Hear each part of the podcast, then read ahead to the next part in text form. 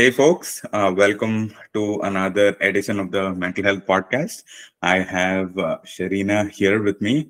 Um, I hope I pronounced the name right, but uh, feel free to correct me. Um, uh, but uh, I'm excited for you guys to hear what she has to say and uh, take it away. Sharena, the way I start the conversation is to ask people to give themselves an elevator pitch of sorts so people understand where you're coming from and uh, they uh, get to create a baseline of sorts uh, from that as well. So I am a neuroscientist and I work in the world of startups. And the primary startup that I'm working in, we're working on neuromodulation for mental health. Okay. And uh, it's in stealth, but so I can't really say more about it. But I'm excited to be working on this technology as a research scientist. Um, yeah, thank you for uh, sharing that. Um, and I'm a curious person and I've gotten a few perspective on this already, but uh, I want to get your take on what does mental health mean to you? I think that mental health, it's not just this matter of is a person in a disease state or not, but rather it's more of this matter of how do we grow as humans? And how do we integrate with this changing world? Because even even millennia ago humans were trying to figure this stuff out. But even as the world has become more complex and even as there are so many technological innovations there are still problems in the world of mental health where it's not quite solved yet. And yet, if we can figure out things about what helps a person to flourish, what kinds of challenges are good to get into, or what kinds of existential crises are best to get into sooner rather than later to avoid a bigger problem in the future, then that would be very fantastic. Yeah, um, thank you for highlighting that, and and I feel like um, today uh, I see a lot of solutions in the mental health space, uh, but uh, one of the problems that I do notice is uh, lack of policy or lack of uh, guidelines in terms of how uh, you know we want to be more inclusive or how we want to be sort of more diverse. And you know, to to that aspect, I feel like um, we want to have more conversations and we want to get more people together uh, so that um, you know people understand that it is a more diverse space. Um, and i see um, and i noticed from your profile as well that you you've done some comedy as part of the university of michigan neuroscience you know graduate program. So i, I was kind of curious like what is your take on comedy and like how can we become more inclusive um, by using a comedy as a medium as well. So. One thought that I have about that is that comedy it opens people up. So then mm-hmm. when it comes to thorny problems and hard conversations to have, being able to approach them with humor rather than this sense of I know the answer or I'm going to be right about this. Well, that doesn't really create a dialogue. I think that a lot of matters of mental health are ultimately about having a healthy dialogue. And part of that includes becoming friends with yourself. So that means that you have to include yourself and become friends with your own mind. And a lot of people, they're not even friends with their own mind. Rather, they try to be friends with everyone else, maybe, or they try to be friends with some other people, but they haven't integrated within themselves quite yet. Instead, they're continuously judging. Why am I this? why haven't I had enough energy today? Why am I why am I not so motivated to do this particular thing that some people expect me to do? And so there's this striving of becoming better that almost all people work to do. And this matter of alignment to what the person's actual goals and what they're really like, sometimes that's missing from the picture. And so in becoming friends with yourself, there is this matter of, well, if I looked at it from this angle of this is kind of humorous that I'm this human floating around in this world and it's kind of amusing that all of this this stuff happens but in the grand scheme of things it's kind of a cute situation because i know that in five years it doesn't really matter that i got a flat tire on the way to this one thing or i got stuck behind a door while trying to enter the train station and ended up being late. These kinds of things well they're they're just part of being a human. So it's not the best to beat yourself up about them but this sincere dedication to growing as a person and to encouraging people around you is great. And encouragement is another piece to this which is that it's not about giving people praise it's not about saying things are bad or things like that but rather it's about encouragement of people to reach their full potential, including ourselves. Definitely. Um, you know, I picked on a few notes there. Um, trying to be better advocates for yourself. I, I I'd put it that way. Um, and uh, you know, trying not to sort of fit in and find people so that um, you know you can claim that you have a certain number of uh, friends uh, uh, from that standpoint as well. Um, you know the one thing that sort of uh, made me question um, you know this thought came up wherein like how do you know if something is going to matter in the next five years right? Uh, since we don't understand the impact of certain things that happen and since your own sort of perspective in terms of situational understanding i was kind of curious like how do we know like you know a certain event doesn't have impact like in in five years timeline or in in, in 10 years timeline? How do you sort of differentiate that yeah, that's a great question because there are lots of things that I did say in high school that I didn't think really mattered that much or I forgot about uh, quite soon after. Let's say that I happily said hello to a lot of people when they entered the classroom. Well, I, I don't quite remember doing that, but apparently it made a lot of people happy and they still remembered it many years later. And so that has been, well, that has been the sense of okay i did not know that it would affect have that effect in that time. I didn't know that reaching out to a person to ask for advice would have a big impact in the next few years. But in terms of the small stuff that that is let's say a negative event that's not really important to remember about I think that it's nice to just let that go and to move on because, okay, how, if I did remember the thing, how would that affect me in five years? Oh, I forgot to turn off the light before leaving my apartment, let's say. And then I came back to it and then I just continuously uh, ruminated about how awful I am for not having turned that light off well, in five years, that wouldn't really make me a better person. Rather, if I just remember, okay, I need to turn the light off every time I leave, and I may have missed that once, but that's just part of being a human too, then, well, then the outcome at the end is better than if I just continuously thought about that thing that I did wrong.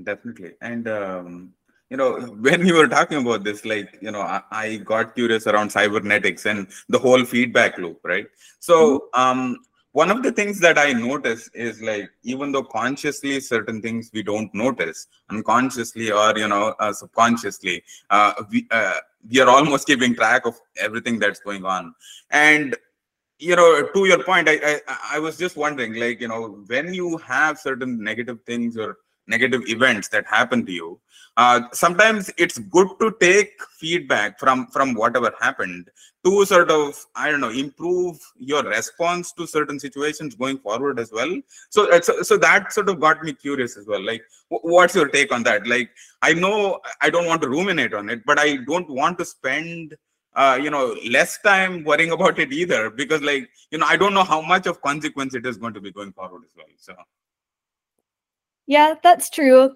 I think that there are lots of different ways to create feedback loops. Some people like to create a feedback loop via journaling and that really resonates because they can they can get all of this negative stuff off of their mind and go, now I don't need to remember about it anymore because I have the journal to remember it for me so that if I ever have to go back and and I am kind of attached to a to keeping track of things, then at least there is that thing. But I personally do not have to remember. The machine will for me. Um, let's say if or the or the pages will remember it for me. I journal on my laptop a lot. And then when it comes to other matters of cybernetics, there are there are things like wearables where you might be able to better notice okay my heart rate is elevated because i've received this notification that this is so even though i'm resting. What is this saying about about my response to this situation? Can I take a few steps back and go, you know what, I'm going to approach this with with calmness and with equanimity and allow things to unfold and I don't need to get too stressed about it. Things are okay. I think that that is another way to do things. This matter of mind body connection, I think, is a key one because a lot of people they've come to to have this detachment between mind and body where they're they may be in class all day or they may be in lots of presentations all day or zoom calls. And then their mind it becomes a bit more detached from their body which is part of why you see a lot of people with terrible posture. Even though they've very clearly learned how to walk when they were small children. And so when a person becomes really detached from their body, then they may not be able to experience and integrate with their emotions quite as well. So that when things do arise, then they don't really know how to take care of it because they haven't really quite learned to map emotions to physical sensations and to do this in a way that works well over time. So if a person becomes fully embodied, and they're able to tell okay this is the sensation that i'm feeling when i'm sad i feel heavier i feel like like i am not quite as sharp then that can tell you some things about how you are responding to a situation and about what really your your goals in life might be and whether those are really aligned with aligned with what you're doing. Definitely. Um you know one thing that sort of also came along as you were uh, you know sharing your insight was like how much information are we tracking? How do we keep track of all the information that we're tracking? And and you mentioned journaling right? Like i understand how uh, you know this is a struggle to to keep track of all the things that you're doing uh, and like how much influence um, does tracking all of this uh, have on your own mind uh, you know when i think about it. So like you know can we simplify this further? Like what are your thoughts? Like what comes to your mind when, when i, I say all of that so.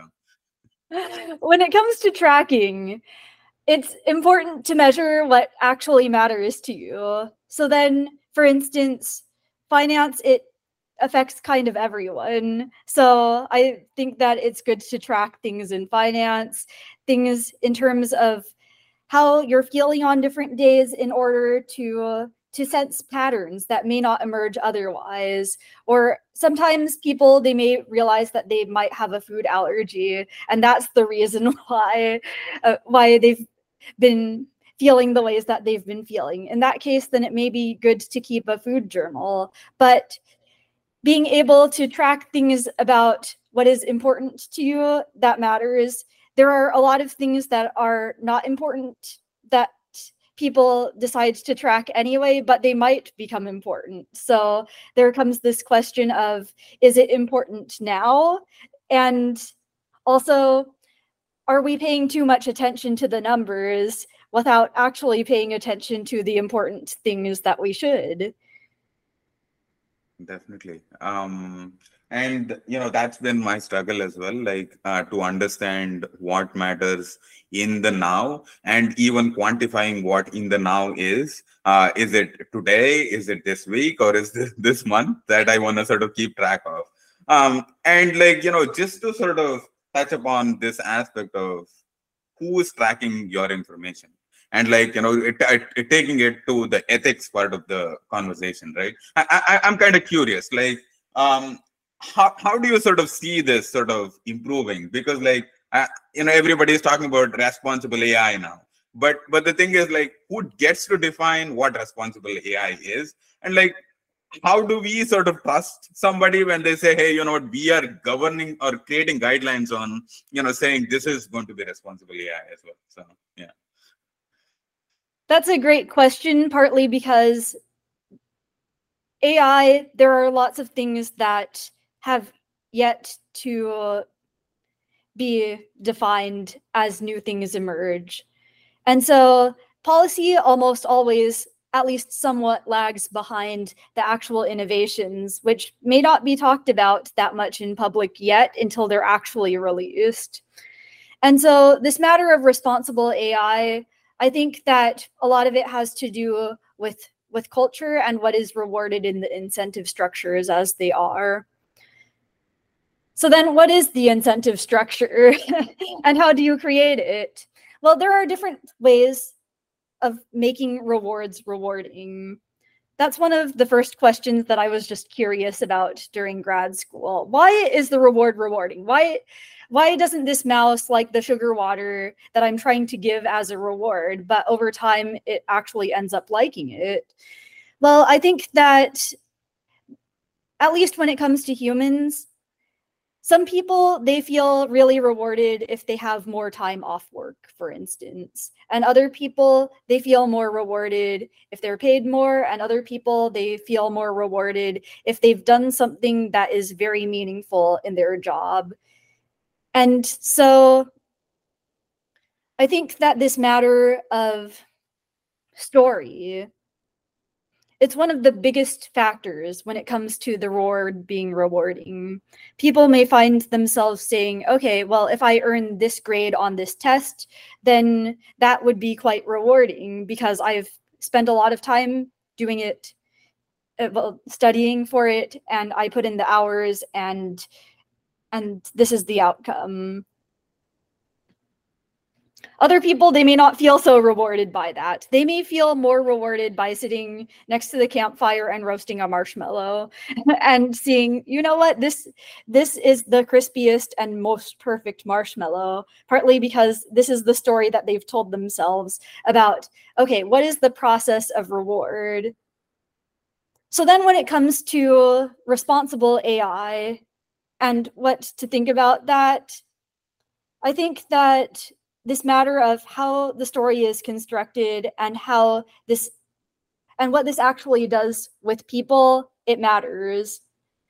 For instance okay let's say that i'm trying to create a a medical device and i can push a button and it can kind of zap me to happiness. Is that a good outcome? Well in a sense it might be because well i might feel somewhat better in the moment. but ultimately, how would that change my relations with people? How would that how would that ha- have to do with the concept of myself? And how would that be able to to hold together? I think that yes, there there are always going to be thorny problems around this. But think about what tends to be the outcomes and how you're participating in it. Social medias used to be quite bad for me, actually in terms of I would go on Facebook when I was an undergrad college student, and I would just feel worse from being on that social media. But Uh, so then I deleted it. I deleted it for maybe six years or so, and then I came back. And my experience with it now is much better than it was when I was a college student because I'm using it differently. Before, I was constantly looking at likes and refreshing my screen and just kind of feeding off of these likes. But nowadays, it I don't really care about that nearly as much. It's more about okay, am I being encouraging to the world, and how am I connecting with with people whom I don't normally see in person that much. And so there is this greater wholesomeness of I don't feel quite as separate from people or in search of validation, but that this is really more about connecting. And then I've also found while going on various travels and conferences and things like that, that some people who have never given any response to anything that I've ever posted on social media, they would say things like, I love your LinkedIn posts. and then I would think, what? But you've never said anything about them. You've never um, really seemed to react to them, but clearly you seem to be happy about them. So just because a person doesn't respond, that doesn't mean that they they never saw a thing that you created. Rather, it's it's a longer feedback loop, and it's just happens to be a good effect that that pulls people in even if only in person. Definitely. Um you know as you were giving your answer you know so many thoughts popped into my head but like one thing that was clear was like the reward um i don't know mechanism have changed. I mean how technology is sort of giving us rewards and how we perceive those rewards uh, have changed as well so like you know one thing that uh, made me curious as well. You mentioned that like um, is it just the age that that has sort of made you more mature and you seem like now you're interacting with with uh, social media better or is it more that you uh, have done all the research and that has sort of trained your mind into that feedback loop to appreciate other things than just like you know um, interacting with social media for the validation purpose as well. So uh, you know some thoughts on that?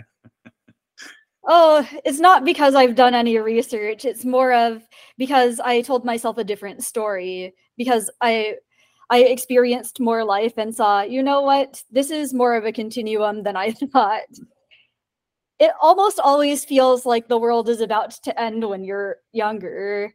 and all of these things that seem like they're the end of the world, they're it's actually the beginning of the world. and sometimes these bad things that happen, they they lead to more compassion for other people and their struggles. So I think that I wouldn't be quite as kind of a person if I was always perfect.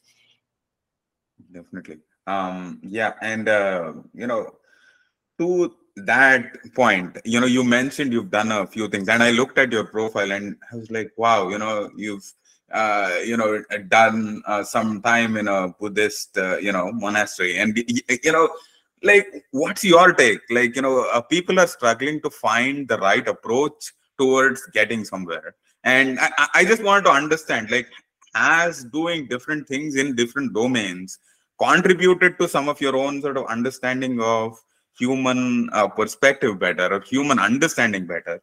Um, and what's your advice for somebody who's being more curious as well right? To understand the whole aspect of uh, humanity as a whole uh, as well so. Yeah curiosity is a big thing.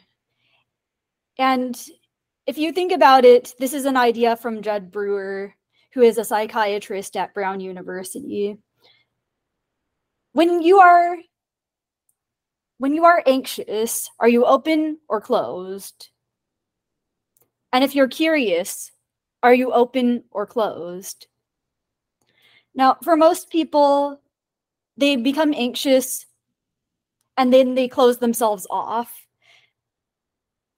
And but when they're curious, then they open themselves up. So then this matter of anxiety as a as a matter of being closed and deciding to be open towards things instead and curious about things like, oh, why am I feeling this way? Why is this person this way? Why is this situation this way? Rather than this matter of, I can't believe that happened in some sort of negative way or judgmental way. I think that that that is one way to deal with matters like anxiety. And some some ma- ways of being they're kind of habitual. For instance i'm quite habitually a happy person. I float around and i notice all kinds of things that are just completely delightful. Like, oh, my Tupperware, I live in Sunnyvale, and the city of Sunnyvale, well, the sun shines, but when a cloud comes, then that's Sunnyvale. And then when the clouds part, then it's Sunny Unveil. and well, ha- having this childlike sense of wonder, at some points of life, they seemed to be looked at by some people as a lack of sophistication. But over time, they realized, you know what? I would be happier too if I thought like that. and it doesn't mean, well, it, sophistication doesn't mean being a grump. It means looking at things and, well, knowing how the parts work to things.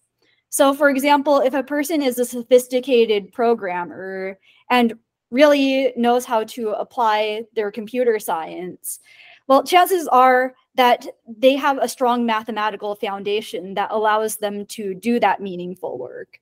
But that meaningful groundwork of learning all of that math is something that a lot of people don't quite want to learn because it's hard.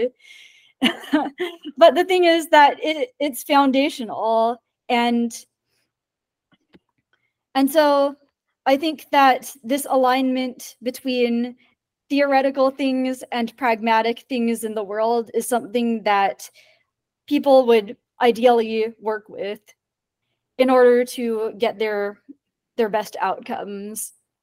Definitely. Um and as as you were mentioning that like i i wanted to understand right? Because like uh everybody wants to understand the secret behind happiness. Like you, you mentioned you, you mentioned that you know having that childlike demeanor um, helps a lot. But uh, uh, you know considering the current sort of state of society wherein like you know people are finding that hassle be, between like you know uh, working in this capitalistic economy where you know money is sort of prioritized over everything else and sort of understanding pursuing your own passion right? So how do how how do you sort of perceive this? Like you know what does happiness mean to you? And like uh, like what is an acceptable acceptation uh, or like you know manifestation of happiness in in in your own sort of life as well so those were about five different questions but i will answer some of the questions i think that people are looking for the secret to happiness but when they were children, they were probably quite happy in terms of being really young children. How often do you see, say, a one year old child not being all that happy? Sure, maybe they would be hungry sometimes and maybe they would be tired sometimes. But the thing is that very young children, they're often quite happy because, well, there's this sense of just being and also the sense of not having too many expectations put upon them. Sure, there are some parents who want their child to read as fast as possible and talk as fast as possible and do all kinds of things as fast as possible. But I think that, yeah, one year old or younger, people are generally really happy. And so, okay, given that they know how to be happy and a lot of adults don't know how to be happy, I think that there is this sense of okay, when people learned a lot of things about what they're supposed to be, then they lost the sense of how to be habitually happy. And just to be open to whatever is done. And that's part of why children learn so fast because they're not afraid to get hurt so much. They're not afraid of getting stuff wrong or saying the wrong thing. They're just doing the thing and and then they they learn from just doing the thing. So I think that yeah, this matter of integrating with the story too in terms of work yeah i work in in a capitalistic economy just like a lot of people work in a capitalistic economy. But at the same time well i work at a public benefit corporation primarily and we talk about the ethics of the neurotechnology on a daily basis in some way shape or form because well, it's important. it's important not just as a designated conversation, it's important not just as, say, one thing that the neuroethicist does, but more as a permeation of the culture of we want to help each other grow as professionals, and it's okay to be a professional. And creating technology that gives people more of what they need to flourish that's a good thing rather for than for it to only exist in a few research labs in the world for instance. Definitely. Um, and i think as you're answering one question you know you are answering the other questions as well and i feel like that was my struggle too when i was asking those questions because you know you can't ask one question without asking the other question. Uh, and and i feel like the answers are kind of correlated and codependent uh, uh, in in different ways. Um you know one thing that i uh, find as a struggle is i don't see enough representation from people of color um in pursuing some of these fields uh, you know in terms of uh, doing uh, research uh, and being more inclusive you know in terms of the subject because like i've spoken to a few people and as of now there are no mandates to include you know uh, a diverse population to conduct research as well. And you know uh, entities corporations companies whichever they are they are forced to mandate themselves to create a more um, you know diverse input. So you know you can create a solution which is you know uh, helpful for the diverse output as well so how do we sort of improve this sense of diversity and how, how do we create more inclusion from from that standpoint I think part of it is by allowing yourself to be included into things. Not this is us and this is them, but rather this is this is the continuum of people and so the sense of not being all that separate, it means being able to show up into the room by starting conversations with people and finding your ways to events. So then, for instance, I used to show up to events that were entrepreneurial in nature as an undergrad, and often I was the only woman in the room. Or I was one of the three out of the 50 people who were in the room so then in that case, well, should I tell myself, oh, I'm different from other people and I look different and I act different than a man would act? And so I don't belong here. That's something that some people would say to themselves, but I didn't say that. Instead, I said, I am so lucky. I am so happy to be here because when I talk with people and meet with them, they'll remember me because I'm different. And so if I am different and well, and they remember me, then that is a substantial advantage for being in that room. And I'm so glad that I got to be here. This is this is one of the ways of doing it by going, you know what? Because I'm different, I can give some sort of value here that and another perspective that other people can't bring, maybe, but also the sense of it's kind of important that I actually showed up. I did something that mattered today. Definitely. And, um, you know, one of my sort of struggles as well is to understand this aspect of transfer learning wherein like you know you have knowledge in you know one domain but like how do you sort of showcase and highlight that you can use that to apply in other domains as well. Like so that, that kind of you know when you said you know i add value in certain ways um I, I just want to understand from your perspective as well how can we normalize this? Wherein like you know you don't sort of bring in people uh, just because they have expertise. You bring in people because you see that they can apply something that they know somewhere else into in into areas that you are working in as well so yeah i think that it depends on what the needs of the project are. For instance i've noticed that there are some people who used to work in automotive software and their thoughts about some matters of neurotechnology are excellent because they've thought about sensor fusion and how that would work in in very fast scenarios. So for instance, with cars, it could be a life or death scenario if the car does not respond fast enough in its automated braking system or various matters of what it should tell the driver about. So then, if that's the case, then could this kind of thing be applied to the nervous system, which actually may not be going 70 miles per hour like a car might be going?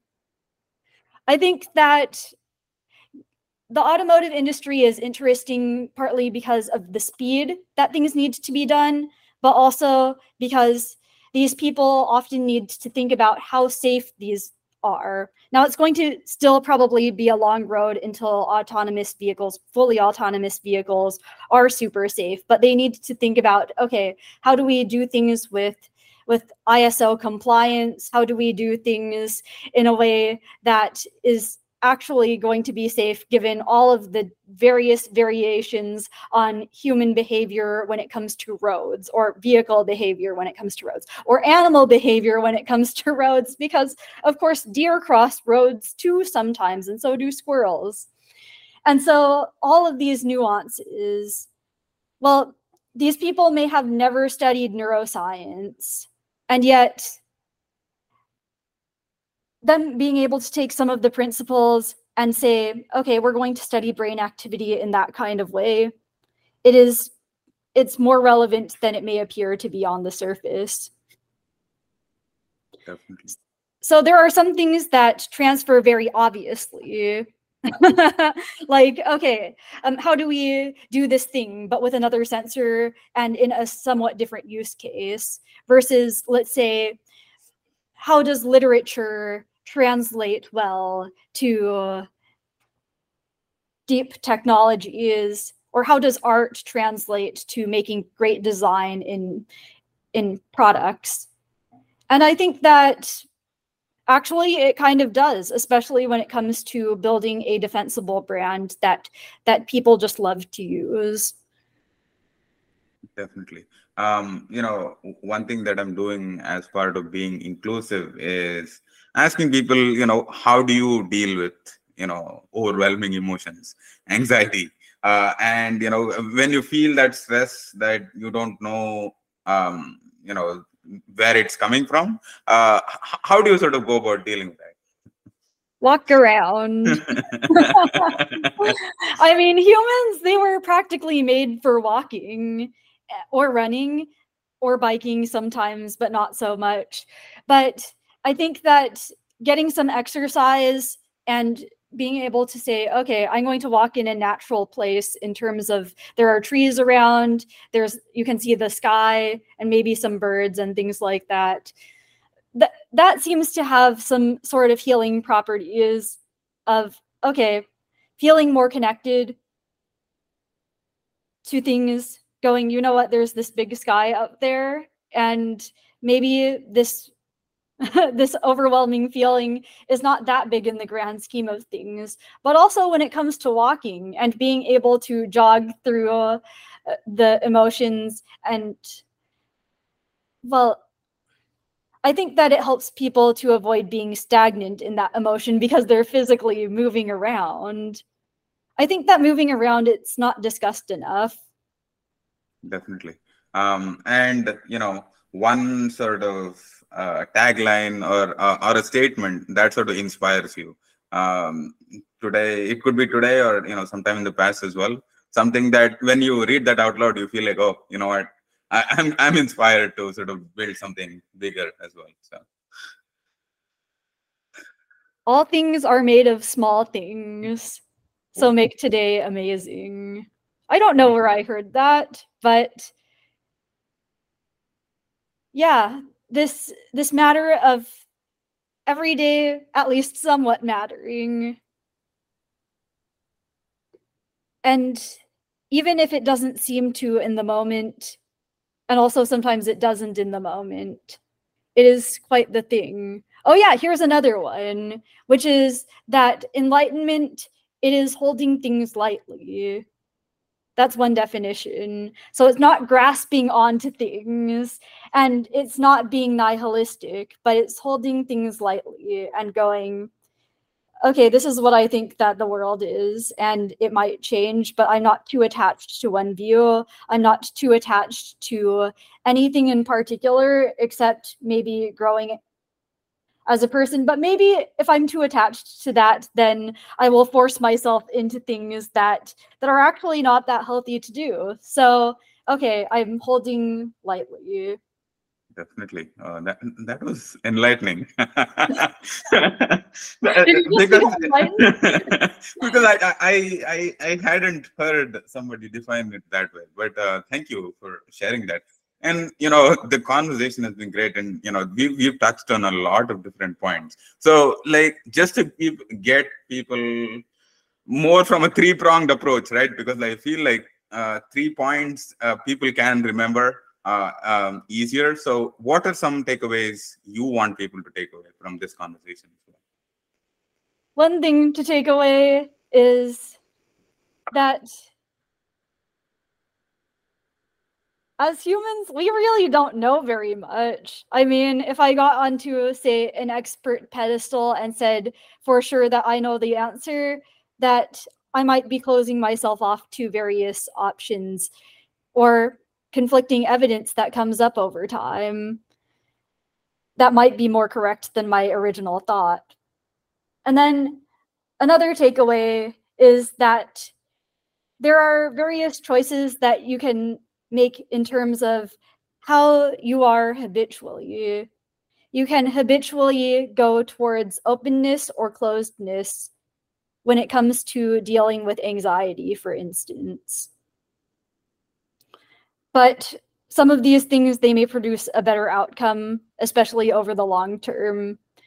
And then the third thing is that embodiment is a very important part of of mental health. And this is because every emotion manifests as some sort of physical sensation. So if you feel a tightness in your gut, for instance, then there comes this question of where what is that really coming from? Is it just because you ate something that wasn't very good that day? Or is it because you find yourself feeling like you're you're never doing enough and it comes when you really feel like you're never doing enough. So take these things into consideration and i hope that you flourish as people. All right. Thank you. Um, I, I think i learned a lot from this conversation and my, my hope is like you know people can listen to it from a more you know curious perspective like you're saying. And uh, you know they, they get to take away from something from this conversation as well. All right uh,